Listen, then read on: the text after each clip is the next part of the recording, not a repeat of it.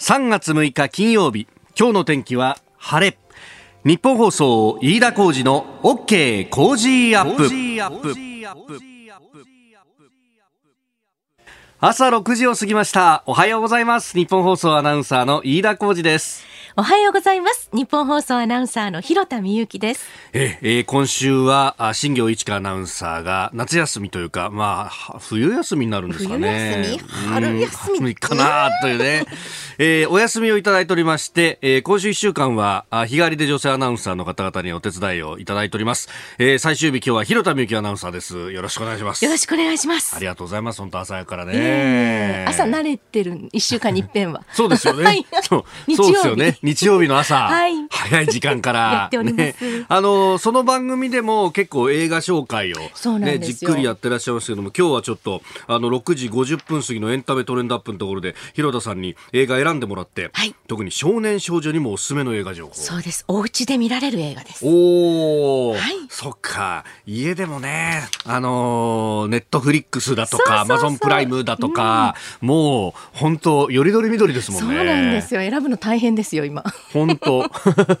いやでもあの家でね、えー、どうしようみたいな方もいらっしゃると思いますんで、うんはい、公園に行くと本当子供増えたなっていう感じでね。そうですね。ね。なんかあの昨日ツイッターでいただいたのが久しぶりに公園で子供遊ん子供が遊んでるのを見ましたと。でしかもあの年齢層が幅広くてあの上は小学校中学校ぐらいの子から、まあ、弟さん妹さん含めてで、えー、結構小学校低学年とか幼稚園の子もいると。なんか昭和を思い出しますねっていうような書き込みがあって昭和の風景ですね。いや確かにそうだよなっていうね。やっぱあの子供は子供同士で遊ぶもんだなっていうふうにも まあこれがコロナウイルスの影響っていうのが悲しいところですけれどもね、はい、あのコロナの情報も今日も、えー、番組の中で、えー、随時お伝えしてまいります、えー、そして電車に関する情報も入ってきております。JR の中央総武線の各駅停車。黄色いラインの電車ですが、えー、変電所の点検を行っている影響で現在三鷹駅とお茶の水駅の間の上下線で一部列車運転見合わせということです。またこの影響で東京メトロ東西線との直通運転を中止しております。えー、三鷹お茶の水間の上下線一部列車運転見合わせということです。JR 中央総武線の各駅停車です、まあ、変電所の点検ということになるとんどうなんだろうな。ひょっとするとなんですけど一部その電力の容量が足りなくなると、うん、あのあそこも特に23分に1本電車が入ってくるような時間帯になるのでそうすると全部の電車を動かすには電力容量が足らないみたいなことが起こってるのかもしれないですねそうすると変電所が治るまでとか、あるいは、あの、電力の融通をもうちょっと拡大してやるってことをしないと、なかなか戻るまで時間がかかるかもしれないという感じですかね、これね。さすが電車詳しいですね。いや、この中央線って昔からこの電力需要みたいなものに悩まされていて、まあ本当に昔の昔なんですけど、あの、新しい電車を入れましたと。はい、で、その電車は、あの、ブレーキをやるときに、エンジンブレーキみたいなもんで、あの、モーターをこう、使って、えー、ブレーキをかけるみたいなことをすると、モーターってほら、あのー、電気を入れて回すと、モーターになって回りますけど、逆に、あの、モーターの方を先に回すと発電機になるじゃないですか。はいはい。これ回生ブレーキって言うんですけど、それで電力を作って変電所に戻すみたいなシステムを作ったんですよ。これは画期的だと思ってやったんですけど、やってみたら、変電所が受け入れ容量が足んなくって使えないみたいなことが起こってですね。ありありありあり。そうなんですよ。そのぐらいやっぱね、ここはあの、幹線なんで、相当電車詰めていっぱい走らすんで、電力容量が常にいっぱいいっぱいというのがあるみたいですね、中央線。今はだいぶ解消されたようなんですが、えー、まあ、あの、これも情報入り次第またお伝えしてまいります。スタジオ長官各紙入ってまいりました気になるニュースをピックアップいたしますが今日は一面トップ、まあ、昨日総理が発表しました、えー、中国、韓国からの入国を制限するという新たな措置についてであります。まあ、あの中国というのは、まあ、香港やマカオも含むということですけれども、まあ、両国に向けた発行済みのビザの効力を停止あるいは権益を強化と、えー、2週間指定の場所で待機してもらうことを要請するというものであります。まあ、あのこれに関してですね、えー、その指定の場所といっても、まあ、ホテルであったりとか、あのまあ、日本にお住まいの方の場合は自宅であったりとかで、えー、2週間様子を見ると、えー、場所も確保してないんですよみたいなことが、まあ、批判もされていたりもするんですけれども、いや、これはあの各国やっているそのあの経過観察ってそういうもんですからねっていうのが、あのそれこそあの何を思ったかというか、まあ、中国も日本人に対してですね一部の都市は全く同じようなことをやって、いると。すでに運用が開始されているところもあるということなども考えると、まあ、これもそんないちいち場所まで全部用意してということになるといつまでたっても始められないということもありますんで、えーまあ、妥当な措置なのかなと、まあ、でこういうことが見えていれば渡航する人が自然と減るだろうというのは確かに、まあ、我々が例えば今じゃ海外に行こうとするるときに、その国が14日間ホテル基本的に留め置きですと言われて、旅行に行くかということになると、そりゃ、ちょっと躊躇するよなと。あの、最悪でも、あの、もうちょっと延期するかと、あるいは中止するかと、いうことになると思いますんで、まあ、こういう措置というのは、んようやくかと。いうのはもちろんあるんですけれどもね、え、えー、春節の前から、あの、指摘をしていた身にとっては、ようやくというか、おっせえよっていうのは、まあ確かにあるんですが、しかしながらやらないよりはましと、ええー、外から入ってくるところを防いで、その一方で中に入って広がろうとしているところを抑えていくと。いう、まあ、この車の両輪がようやく回り出したということだと思います。で、ただそのコロナウイルスをじゃあ国内内で抑えるということになりますと、えー、これは当然人の移動であるとかそういったものの、まあ、今現状の法律ではなかなかそれを縛るというのは非常に難しい部分がありますので、えー、それを法改正によってやるのかあるいは今あるインフルエンザ等えー、対策特別措置法の等の部分を、こう、うまい解釈をして、えー、この今回のコロナウイルスにも使っていくのか、まあ、その辺が議論になるところでもあって、まあ、今のところ国会はえ、新しい法律を作ろうと、まあ、特措法を、まあ、一部作り変えるという形でやろうとしておりますが、まあ、それが発行してからでないと、まあ、強制力を伴う措置というのはなかなかこれ難しいと、えー、現状ではそういう法解釈のようでありますので、えー、ここはまず整備をしていただきたいというのと、まあ、今のうちは要請という形ではありますけれども、もうすでに、えー、いろんなところで影響が出ていて、あのー結構企業は出張が禁止になったところも多いということなので、えー、例えば東海道新幹線なんかに乗ると結構お客さんが少なくてびっくりしたんだよと、お一つの車両に2、3人しかいないんだよというようなね、えーえー、話を聞いたりとか、あるいは画像で見たりとかもしますが、まあ、経済活動がかなり急速にこれシュリンクしていると、えー、縮んでいってしまっているということはあります。で、あの、日本は輸出大国だから大丈夫なんだ、みたいなことを言う人もいますけれども、実際の数字を見ますと、我々がですね、あの、公民だとか現代社会で習ったあの輸出国日本という姿は実はもう違っていて、えー、日本の GDP の6割が、えー、内需、えー、民間の最終消費支出というもので占められております。で、これに公的支出があって、えー、というところで、実はあの輸出依存度っていうのを見ると日本15%ぐらいしかないんですね。これ、本当日本は内需の国であって、日本の国内でお金が回らないと本当に大変なことになってしまうと。日本の経済が立ち行かなくなると、それこそ我々の雇用であったりとか、そういうところまで含めて影響が甚大に出てくるというところであります。で、えー、昨日ですね、あの政府の経済関係の会議で未来投資会議っていうのが開かれました。まあ、未来への投資の会議なんで、これはしょうがないかもしれないんですけれども、コロナ収束後の経済政策を検討と、えー、朝日新聞も経済欄で書いております。いや、コロナ収束後の話するよりも、今足元でこう、縮み、縮んでいく経経済を何とかする方が先だろうという話。なんで今未来投資会議やってんだよと。だったら経済財政諮問会議でも緊急で開けという話でもありますし、日銀も含めて拡大会議を開いて、全体で日本の経済をどうやって支えていくかっていうのを、今こそ会議すべきなんじゃないかということは、声を大にして言いたいと思います。で、これに関してですね、また財政の出動しようとすると、財源はどうするんだと、国債は出せないと、えー、日本はこれだけ借金まみれにもかかわらず、えどうしてさらに借金ができるんだ？これはみんなで痛みを分かち合うんだ増税だみたいなことを言い出す人が絶対に出てくるんですけれども、それは絶対に阻止した方がいいのが、えー、2011年の東日本大震災の後にみんなで痛みを分かち合おうって言って復興増税をした後どうなったか。2012年の9月ぐらいがそこで、ドーンと景気が下がったんですね。それはそうですよ。えー、国内の消費ってものが GDP の6割を占める、その消費の原資である手元のお金、お財布からお金を抜くっていうのが増税なわけですから、そんなことをして経済が回るはずがないわけですね。え、えー、ここは国債を出してやるしかないと。しかも大きな額をやらないとダメだと、えー、いうことは声を大にして、言っておきたいと思います。あなたの声を届けます。リスナーズオピニオンニュースについてのご意見をお待ちしております。今朝のコメンテーターは、上智大学教授で政治学者、前島和弘さんです。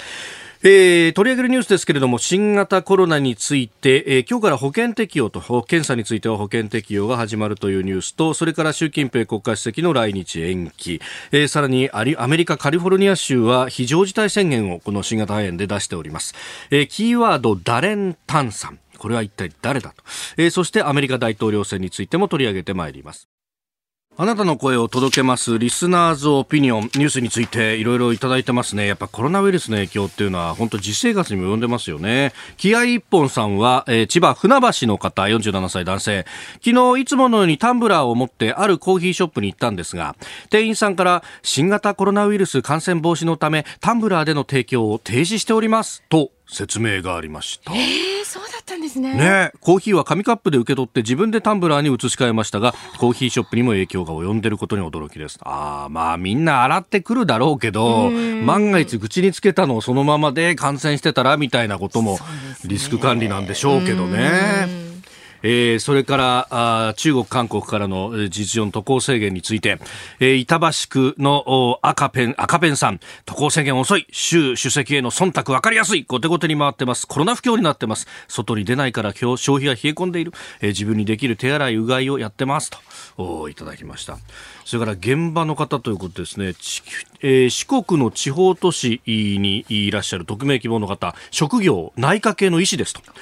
先日救急の到着をしたんですが明らかに夜間の患者さんの数が減ってます、特にパニックで病院に押しかけるなど皆無で以前に比べて救急の入院数は減ってないんですが、えー、今までは不要な夜間救急が多かったということを示してるんじゃないでしょうかと。えー、そして無駄に病院に押しかけるなどパニックを起こさないのは東日本大震災でも見られた日本のいい性格日本人のいい性格のためもあると思います、まあ、地方と都会ではまた違うかもしれませんけれどもと。医療崩壊にならないのはこの日本人のね、えー、冷静さみたいなものっていうのが作用しているのかもしれないと、えー、お隣韓国は医療崩壊かというふうなことも言われております。さあ、7時台のコメンテーターは、上智大学教授で、えー、政治学者、前島和弘さんです。おはようございます。おはようございます。よろしくお願いします。あの、アメリカ大統領選の予備選、今、真っ最中じゃないですか。はい、そうすると、コメントだとか、はい、いろいろ、こう来るんじゃないですか。まあ、というか、あれですよね、どっかコメント、とも考えるわけですけど、展開が早いですよね。展開早い。そうで、ウォーレンさんがさっき辞める、さっきというかね、そうですね。辞めることが決まって、さっきかえっと、まあ、日本時間で昨日の深夜なのかな、今朝なのかなって感じなんですけどね。はい、だからまた新しい展開が、そしてまあ来週にはまた、あいくつかのね、えー、予備選があって、もう毎週で、どうでしょうかね。4月のニューヨークあたりで決まっていくのかもしれませんけど、まだ何とも言えないところですけどね。はい。まあ、そのあたり、あの、詳しい分析、この後7時台、7時40分過ぎのスクープアップゾーンでお願いしたいと思います。リスナーの皆様にプレゼント。働く人の心を育てる月刊誌、モラルビズ300円。今なら1冊無料で差し上げています。職場の風土を変えたい。上司や同僚、部下との人間関係を良くしたい。ビジネス現場で直面する課題解決方法人間力を高めるヒントが満載。ものを作るだけじゃつまらない。人を作る企業を応援したい。公益財団モラロジー研究所発行モラルビズ。詳しくは日本放送飯田浩司の OK 工事アップホームページのバナーをクリック。モラルビズ！7時台はコメンテーターの方々とニュースを掘り下げてまいります。こちらのニュースから参りましょう新型コロナの検査今日から保険適用。厚生労働省は今日から新型コロナウイルス感染の有無を調べる検査を公的医療保険の適用対象にしました。これまで検査は保健所が認めた場合に限定していましたが医師が必要と判断すれば保健所を通さずに可能となります。まあ、ただこれ、すべての医療機関で検査が受けられるわけではありませんで、えー、主に感染防護が整った全国およそ860の専門外来病院が対象と、えー、いうことです、えー。検査にかかる費用は特例的に公費で補填するため、これまでと同様、患者の自己負担はないということです。さあ、まあ、あの、検査受ける受けないっていうのはね、えー、ありますけれども、まあ、一方で殺到してしまってはというところとの兼ね合いですかね、これは。そうだと思いますよね。うん、まあ、本当に、えっと、この、今回のこの、保険適用のところで、えー、やっと本格化って感じなのかと思うんですよね、うんはい、対応の方がね。で、これでまた、逆にあの、患者の、えっと、感染した方の数が増えてしまうかもしれませんけど、うん、それはもうね、えー、しっかり対応していくと、いうことだと思うんですね。うんうんまああのこれ検査をする側のお医者さんもまあリスクがというかそうですね検査しようとするときにあの咳き込んじゃったりとかする人もいますもんね。そうですよね。まあ手探りですよね。これはもう日本だけじゃなくて世界中がまさにということだと思うんですけどね。うんまあお医者さんに話を聞きますとやっぱり専門のこの病院でっていうのは防護服も着なければいけないとか、はい、あるいはその飛散したじゃあ咳だとか飛沫はえー、外に漏れないようにあの圧力の、まあ、ある意味低くなっていて外に空気が出ないような、はい、えー、部屋陰圧室というそうですが、はい、そういうところでやらなきゃならないとか、うん、そう聞いてますよね、はい、なかなかあの全部の病院でインフルエンザの検査みたいに行ったわけにいかないわけですよね。逆にこれ難しくなりますよね。どこの医者に行ったらいいのか、うちは受けうちは可能だけどうちはだめだってことはまた多少混乱もありますよね。まあねこういう新しい動きの時には常に混乱もありますけれども、うん、えー、また新しいチャレンジですよね。そうですね。まあ、あの、厚生労働省は、あ相談の窓口、まあ、電話の窓口を開いていて、まあ、そこで、えー、専門のこう外来などを紹介するという形になっていると。はい、まあ、あの、いうことですんで、まずは、あそこで症状を相談してと。はい、まあ、そうしないとね、えー、ここの病院やってくれるって言って殺到すると、その病院の医療が滞ってしまうということにもなるわけですよね。専門病院がね、えー、そんなに多くあるわけじゃ最初ないわけですからね。さあ、そして国会の方は、あこの、まあ、コロナウイルスに対しての特別訴訟というのの、えー、議論をしている真っ最中ということで、えー来週11日に内閣委員会で審議、12日本会議で採決、参院に送付すると。で、参院審議も経て、13日の成立見通しというふうになっております。はい、まあ、私の権利、試験の制限というところがポイントになりますかね。そこですよね。えっ、ー、と、まあ、要するに政府がどこまでここで踏み込んでいいのか、ただ、緊急な状態ですからね。はい。ここはもうやらないといけない部分だと思うんですけどもね。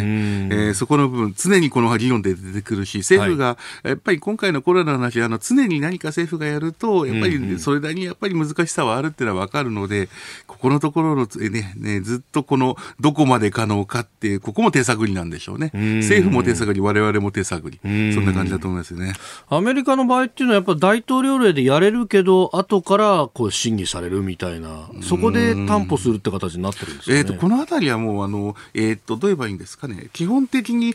ー、と、例えば CDC の例の疾病センターがリーダーシップを取って、、まあ、今、ペンスさんがね、本当のリーダーシップですけれども、はい、えー、基本的にやっていくんですが、うん、えー、これは本当のこの大きなアウトブレイク的なところがアメリカでこれまでそんなに多くないわけですから、うん、えー、アメリカの方も実は手探りですよね。我々まだ、あの、どう言えばいいのかな、日本でこれだけいろいろ動いておりますけども、うん、アメリカの方はこれからって感じですからね。むしろ向こうの方が今度パニックになっていくかもしれない。えー、そんなことをよくアメリカの友人から聞いてますね。なるほど。はいおはようニュースネットワーク。取り上げるニュースはこちらです。中国の習近平氏の来日延期を正式発表秋以降で再調整の見通し。双方は現下の最大の課題である。新型ウイルス感染症の拡大防止を最優先する必要がありまた習主席の国賓訪日を十分な成果が上がるものとするためには両者でしっかり準備を行う必要があるとの認識で一致をいたします。このような観点から、習主席の国賓訪日については、双方の都合の良い時期に行うことになりました。具体的な時期については、今後、両国間で外交ルートを通じて、改めて緊密に調整をいくこととしております。政府は来月に予定されていた中国の習近平国家主席の国賓としての来日を延期すると発表しました。菅官房長官は延期の理由について新型コロナウイルスの感染拡大防止を最優先することや習主席の来日に伴い十分な成果を上げるためにはしっかりと準備を行う必要があるとの認識で日中両政府が一致したと説明しております。なお来日の時期については早くとも秋以降で再調整が進められる見通しだということです。えー、ということで、先ほど菅官房長官の会見の模様もお聞きいただきましたが、まあ、どちらが言い出すということも、まあ、あまり分からず、延期発表ということになりました。ね、はいうん、これ、どうなんですかね？ずっと、あのー、ずっと対応を考えてて、どのタイミングでって見てたと思うんですね。はい、で、一方で、あの、えー、中国からの、あの、また韓国もありますか、はい、えー、入国管理の強化のこともあるし、はい、この二つを一緒に出してきた。えー、だからいろいろ考えながら、ね、もっと早く対応できたらっていうふうに、日本の多くの方は思ってるような気がしますよね。うん。そのおっしゃった中国、韓国からの入国制限、ビザの効力の停止、検疫の強化、はい、14日間は、まあ、あ経過観察をすると、はいえー、いうこと、本当、これも早くできなかったのかなと思いますよね。こちらの方をもっと早くということだったかもしれませんが、えー、まあ、いろいろその、えー、習近平さんの訪日のことも考えながら、いろんなことを考えて外交的に動いたんだと思うんですよね。あんまり刺激はしたくはない。ただ、はい、日本の国のを守らないといけない。えー、えー、いろんな選択肢で、あの、えー、かなりあの、官邸は考えたんじゃないですかね。悩んだんだと思いますね。うん、まあ、これ、今回、本当同じようなタイミングで、えー、官房長官が会見をして、その3時間後ぐらいに、はい、えー、中間からの入国制限が出てきたと。考えると、やっぱ、えー、今までってやっぱり忖度してたの？と思っちゃいます、ね、その、やっぱりキーワードは忖度ということはなっちゃうのかもしれないところありますよね。えー、ただ、えー、外交っていうのはそういうものもありますよね。はい、あの、ある程度忖度しないといけない部分もあるかもしれないけど、でも、はい、えー、日本としては毅然と動かないといけない。えー、その部分のバランスはなかなか難しい。えー、なんていうのかな、これって本当に正解答案がないところだと思うんですが、えー、でも、えー、まあ、先ほどのね、あの、入国の管理の強化の方は、もっと先にやるべきだったってね、はい、多くの人は思ってると思いますよね。うん。まあ、これ、10年、国賓で来るのは10年に一度だと。はい、えー、中国の国家主席の場合はとお、そうすると入念な準備が必要だしと、これ、やっぱりそのぐらい、まあ、向こうにとっては重いものなのかもしれないですけど、こっち、日本の例えば外務省とかにとっても重いものなんですかね。えー、まあ、トランプさんを国賓と呼んで、国賓で呼んで、はい、次に来る方と。いう方ですものね。まあ、えー、そう考えていくと、はい、やっぱり重いんだと思うんですが、えー、えー、ただ、まあ、それどころではないところに、えー、コロナウイルス対策のこともあるので、ちょっとね、あの、まあ、秋以降でもすんなりうまくいくのかなっていう気もちょっとするんですけどもね。まあ、日本国民の感情のところもあるかもしれませんけどね。そうですよね。まあ、秋以降といっても、まあ、オリンピック・パラリンピックが、まあ、あると、はい、こういうことを考えると、秋になってくると、今度はアメリカは大統領選だし、はい、なんか、いろいろこう、日本もひょっとしたらら解散かもしれないと考えると、ね、かなりここね、ピンポイントになって、ね、そうなんです。そもそもこのタイミング、あの、習近平さんが来るタイミングもピンポイントでここだったわけですよね。あ、そうなんですね。それをやっぱりこう、遅らせるって対応、対応がなかなか難しかったんだと思うんですよね。あの、やっぱり日本っていろんなことを考えながら外交動いてますものね。それはあの日本の立場、もちろんあの、日米同盟がある中で、はい、あの、えっ、ー、と、中国との経済的な関係もやっぱり重視しないといけない。なかなか難しいのが日本外交ですからね。その、そもそも論のところで、まあ、習近平さんを国賓に招くと、まあ、コロナウイルスがない時も、はい、そのアメリカはこれに対してどう言うんだと、はい、米中がこれだけ角突き合わせてる中で、はい、本当にいいのかみたいな議論も一部にありましたけど、そうですね。あの、アメリカの中でも割れてるには割れてるわけですが、ただ、日本と中国が、まあ、喧嘩するよりも何かあったら話し合える関係にいないといけないっていうのは、これは、えー、多くのアメリカの関係者は思ってますものね。その意味で、えー、まあ、当然仲良く、ある程度仲良くやるのは当たり前だっていうのは見てると思いますよね。ただ、これを、例えば、一帯一路に日本が本当に積極的に入っていくとか、はい、これになってきたら話は別だと思うんですけどね。えー、これに関してはアメリカの中でもやっぱり、特にトランプ政権の方、近い人が言うには、かなり批判はありますよね。はい、あまあ、一帯一路も条件が合えばというような形で、でね、あの、ちょっとだけ、まあ、ここ数年で日本も南下したようなところもありますけど、ね、やっぱそれに対しても複雑な目線がありますか？やっぱり、ええー、のね、あの、やっぱりどう言えばいいかな、アメリカと中国って、えー、経済的につながっているところはあるけれども、基本的にはかなり政治的には敵の関係になってきて、はい、日本は同盟国である日本がどう動くかってやっぱり見てますものね。うん。その辺はやっぱり一帯一路であるとか、あるいはその 5G のファーウェイであるとかまさにそうです、そうですね。この2つはあの一緒ですものね。要するに一帯一路が入っていったら、はい、そこには中国の安全保障の考え方があって、はい、えー、で、それを例えば中国の技術を使うってことは、アメリカを含めた同盟国の安全保障が、えー損なうもの、安全保障を損なうものだって、こういうふうに見る見方って、やっぱり特にあのペンタゴン関係の方はありますので、でそのことを考えていくと、日本はやっぱ複雑ですよね、慎重に動かないといけないところですね。えー、そしてもう一つのニュース、これもコロナ関連ですが、こちらです。アメリカのカリフォルニア州が新型肺炎で非常事態宣言。アメリカカリフォルニア州のニューソム知事は4日新型コロナウイルスの感染拡大を受けて非常事態宣言を宣言しました対策に必要な資源を確保し一層の感染拡大に備えるための措置だということですなおカリフォルニア州ではサンフランシスコ市も2月下旬に非常事態を宣言しておりますえー、州内でも感染者の死亡というのがあ発表されていたりとか、まあ、これから先広がるかもしれないというところをこれ見越しているわけですか？そうですね、うん、基本的にそうですね、あのアメリカ、先ほども、えー、これ、えー、ずっとこの話題ってずっとずっとこれあるわけですが、はい、日本の方がやはり、うんうん、え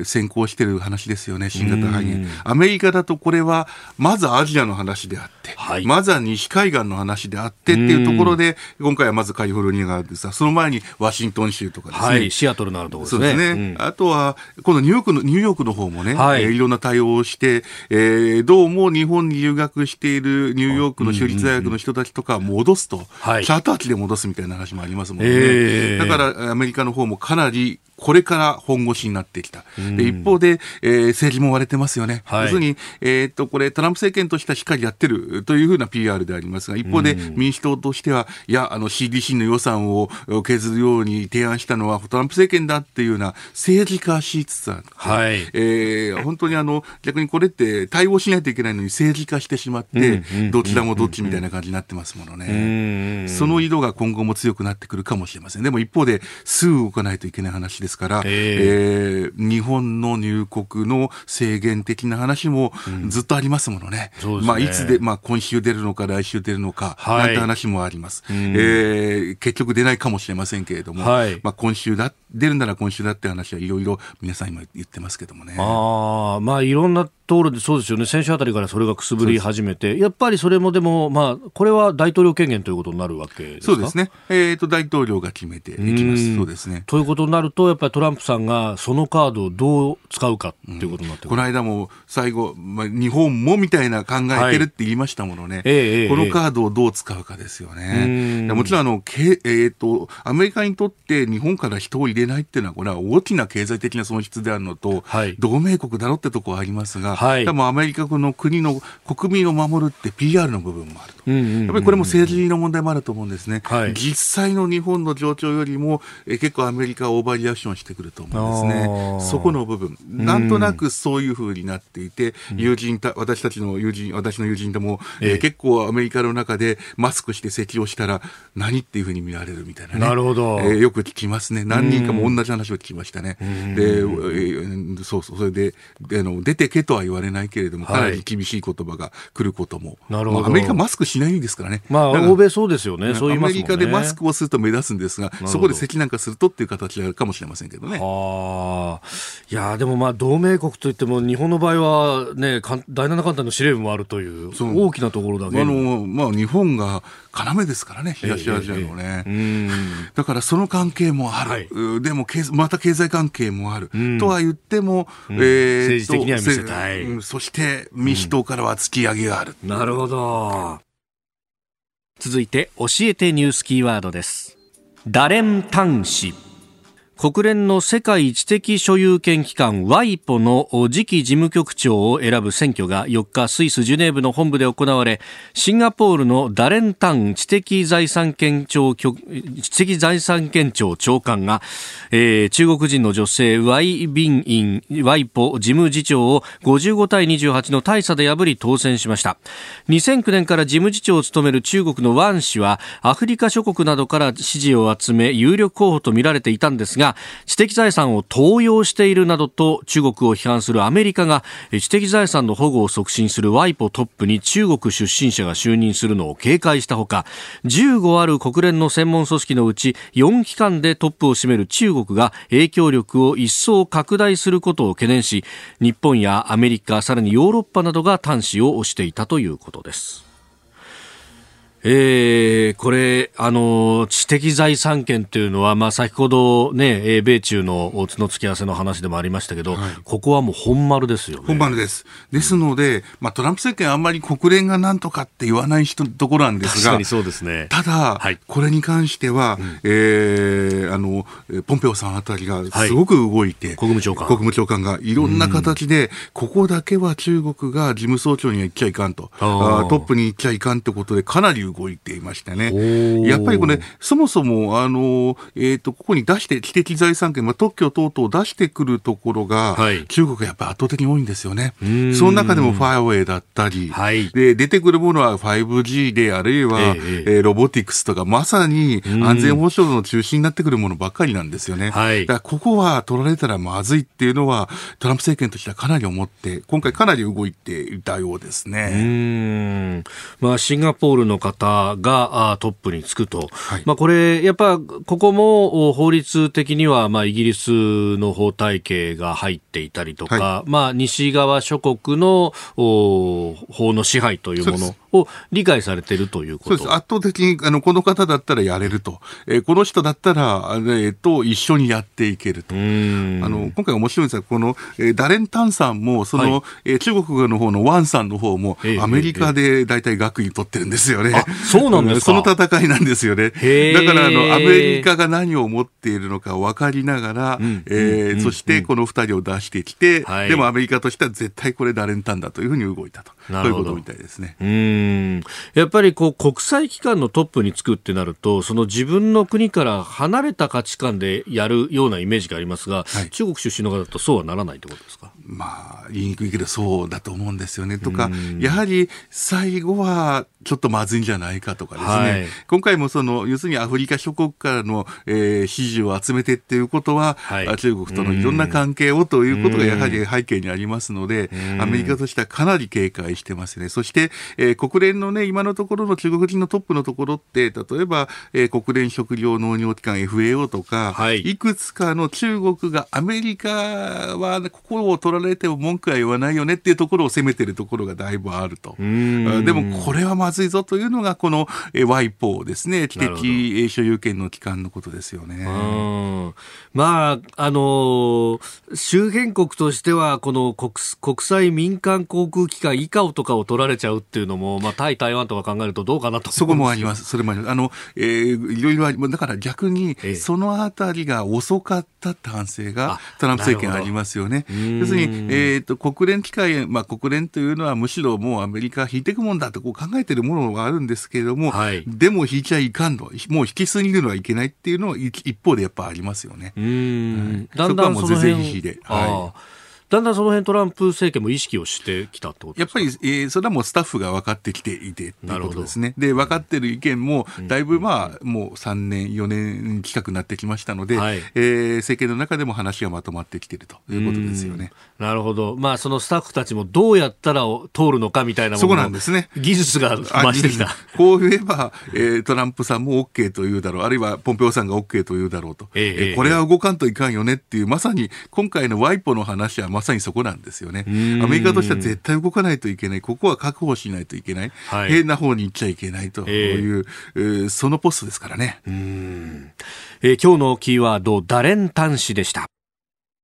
さあ、メールやツイッター様々いただいております。えー、こちらは、特命係長さん、荒川区の方、えー、先ほどね、カリフォルニア州の非常事態宣言を取り扱いましたけれども、えー、もう一個気になっているのがあって、アメリカではこの冬インフルエンザが大流行したと聞きました。で、今回は新型コロナと。アメリカのについてあまり報道されてませんけど、実はかなり感染症広がってるんじゃないかと心配になります。どうですか、前島さんと。いただきました。まあこれ、通常のインフルだったら、うん、要するに対応が分かってるわけですよね。えー、えー、その新型コロナの場合はそうではないからという、この差で、まあ、大きな差がありますよね。ただ、えこもう大流行ですかね、アメリカの中のインフルはね。いや、そうですよね。だからこれが、そうですね、1万人以上死んでいて。まあ、いろんなね、説はあって、その中に新型コロナもあるんではないかとか、いろんな話もありますが、これはまだ分かんないことであって。でも、いずれにしても、えっ、ー、と、我々この、まあ、これ、新型コロナの話が一段落した後、はい、えー、そして、まあ、まあ、対策が分かった後、これは何だったんだろうかと、もう一回振り返ってみる必要はありますよね。政府の対応を含めてね。はい。続いては、ここだけニューススクープアップです。この時間、最後のニュースを、スクープアップアメリカ大統領選の民主党候補指名争い、ウォーレン氏が撤退表明。アメリカ大統領選挙に向けて野党民主党の候補者指名を目指していた左派のウォーレン上院議員が選挙戦からの撤退を表明しました。左派の間ではウォーレン氏が同じ左派のサンダース氏を支持するよう求める声が高まっているようですがウォーレン氏は明言を避けております。えー、ウォーレンさん、撤退は表明したけど、明言は避けるっていう、普通は撤退と同時に誰かをっていうふうにやるもんなんですかね。うん、まあ、あの、二人、討論会で戦ってて、かなり、ね、はい、絶戦でしたものね。あえー、要するに、えー、ウォーレンさんが言ったらば、サンダースさんは、あなたは、えー、女性は大統領になれないと言ったわね、とかいうことを、わざと大きなところで言ったり、なるほど。えー、なかなかこの、ね、あの、対立の後、すぐ、じゃあ、でもやっぱりサンダースさん、えーと、あなたを応援しますってなかなか言いにくいんだと思うんですよね。まあ、しこりが残ってるしこりが残ってますね。ただ、まあ、いろんな形で今後、えー、応援していくんだと思われます。そして、最終的にはね、例えば、えー、もしサンダース政権みたいのができたとするならば、はい、そこにどこに置くかと。えー、副大統領はないかとは思うんですが、要するに、えーと、東部2人ですので、はい、財務長官あたりと、本人もやりたがってると思うので、はい、えー、このあたりのような話をしていくのが、おそらくこの後の、このあたりの、その、応援するには、はい、えっ、と、何かのポストみたいな話になってくるのかもしれませんね。そこはなんか、あうんの呼吸なのかもしれませんけどね。多分あの、えー、バイデンさん、いろいろね、クロブシャーさんだったり、ブーティジャッジさん、オルクさん、はい、一気に応援に入りましたが、えー、あのあたりもなんかポストが見えてると、えー、そんな感じもちょっとしえますよね。なんかこれ、あの、ブティジェッジさんとかね、初戦で勝って華々しくドーンと出てきたじゃないですか。はい、スーパーチューズデーを前にして撤退しちゃうの？と思ったんですけど、これそもそも、ええ、あのブティジェッジさん作戦勝ちだったんだけど、やっぱり後が続かなかったんですね、はい、逆に言うと一番最初あのアイオワでのバイデンさんの作戦負けだったんですね。あそこでやっぱり勝って一気に目立ってあのアイオワとニューハンプシャーってアメリカの予備選段階の報道の大体半分くらいがあそこ集中するんですよね。ということは何かって注目されて、えー、そこで勝ったらすごく伸びるように見えてまさにそうですよね。でお金もいっぱい入ってくる。で、はい、えー、ある程度選挙戦は続けられると。まあ、それがニューハンプシャーがまさにブティジャジさんはそうだったんですが、はい、それ以降南部全くやってなかったんですよね。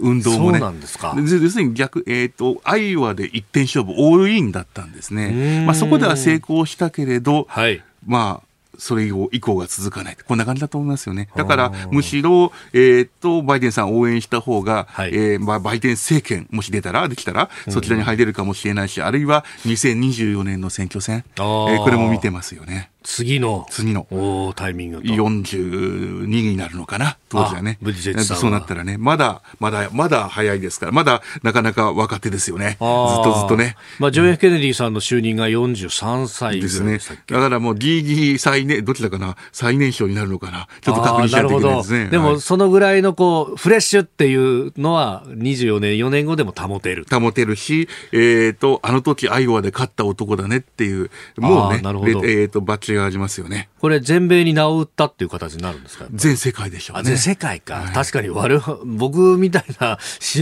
人の極東のアナウンサーでも、はね、名前を言えるわけですもんそうね。あの言いにくい名前を世界中が練習しましたものね。むちゃくちゃアナウンサー長さ、そこで、ブティジェッジという、朝日新聞だけ豚ジェッジって書いてあるんですよね。あの、あれもね、これ、発音的にはそうなるんですか？えー、いや、ブティ、ブティジェッジですね。あのお、えー、ね、えー、えーと、ブダとジャッジを合わせると、二つに、ブ、ブッダ、ジャッジ、いいですよねブーデジャッジですね。だから、ブーテジェッジとか、ブテジャッジとか、いろんな、はい豚ジェッジも間違えてないですけどね、多分、ね。間違いじゃないけどなかなか、あの、ね、えーと、日本語としてはね。そうですね。あのね、えーギョエテは俺のことかとゲーテイって例のね、まさにあれですよね。はいええええええあの本人が言ったら豚かって言われるかもしれませんけどね。はい。で、これ、あの、こうなってくると、サンダースさんかバイデンさんかって一騎打ちみたいな風に報道もされてますけど、実際もそういう流れになりますか？もう一騎打ちですね。で、一騎打ちだけですが、一騎打ちですが、ただもうポイントとしては、はいあの、例の過半数を取れるかと。えー第2位の過半数を取れるかですね。はい。第2位っていうのは、えっ、と、過半数、まあ全部で3979、毎年変わるわけですが、はい。えー今回の場合、過半数を超えると1991、はい。ここまでいくかどうか。ん。えー今、バイデンさんが大体550、はい。えーサンダースさんが500、うん。そして、あの、第2位、今、戦いどこまで行ったかっていうと、はい。まあ、スーパーチューズデーで33%ぐらいの、ええまあ、大きいわけですが、でも前の数字を合わせてもまだ4、4割ぐらいなんですうんね。で、まあ、9回まであるとしたら、野球で言ったら3の回の裏か、あー4回の頭なんですね。まだ序盤も序盤と。それで550って、はいゴールが1000、まあ2000ぐらい。結構厳しいですよね。結構先がありますね。で、どちらにとっても先があって大変で、はこれ、やっぱりここで抑えないといろいろ大変だって、そこの争いになってます。これは多少あの複雑ですが申し上げますと、はい。一回、夏のその7月13日のミルウォーティーの党大会で、はい。ここで過半数を1回目の投票で取れないと、ん。あとはん。話し合いなんですね。あとはい、特別代理人って特別の人たちも入ってくるのえで、え。サンダースさんとしては絶対1991をはい確保しないといけないと。うんでバイデンさんの場合は、これ実は確保しなくても、はいスーパーデレゲーツ、特別代理人も教えて、押してくれるし、え話し合いだったら俺の方が強いと思ってますよね。要するに、あの、えっ、と、各州の縛りが取れたら、はいむしろ、ほ俺こそ民主党の代表だと思ってますので。主流派だと。ですので、うんバイデンさんがやっぱりかなりの上手で、今後、あの、要するに常に優位に行くんじゃないですかね。今後の流れとしてはね。まあ、4年前を考えても、やっぱサンダースさん相当肉薄した上で、そのお特別評議員は、はいおクリントンさん B 期じゃないかとそもそものスタンスがおかしいというようなことを問題提起してましたよね。その特別代理人がおかしいから、今回は1回目の投票まで黙ってるんですね。はい。でも2回目から、えーラスボスが出てくると。ええここなんです、えよく考えてみたら、この流れって、はい。えー飯田さんおっしゃった通り、2016年とそっくりなんですようねん。とすると、同じことを繰り返すのかといって、はい。やっぱりサンダースさんの応援団もいっぱいいるので、えいこれで、要するに、やっぱり民主党には本当にエスタブリッシュメントがみんな寄ってたかってバイデンさんを応援している、これは許せないって動きもおそらく今後出てくるんですよね。このあたりが11月に向けてやっぱり怖いところで、民主党にとってみればね。ええええ。えーと、共和党にとってみれば逆にこれトランプさんにとってみればラッキーなのかもしれない。こういうふうなことでしょうね。やっぱり、どう言えばいいのかな。えー熱意がまだ足りないんですよね。なんか盛り上がりは、やっぱり民主党が、投票率、暫定ですが、投票率見ても高くないし、はいえーこう、どちらかがわーっと盛り上がって今後いけるかがポイント。こんな風に見えますね。なるほど。確かに大統領を取った時のクリントンさんとか、オバマさんの時って、こう、わーっと盛り上がった、その熱のまま、ザーって大統領選本選まで突入していった。まさにそうなんです。予備選っていうのはその熱意を見る戦いでもありますよね。その熱意のところが圧倒的に今足りない。見えますね。もちろん我々あの選挙の応援演説見ればうん盛り上がってますけど、ええええ周りは調べてますもんね。なるほど。えー今日のスクープアップアメリカ大統領選民主党の予備選、えー候補者指名争いについて、えー詳しくお話しいただきましたこのコーナー含めてポッドキャスト YouTube ラジコタイムフリーでも配信していきます番組ホームページご覧ください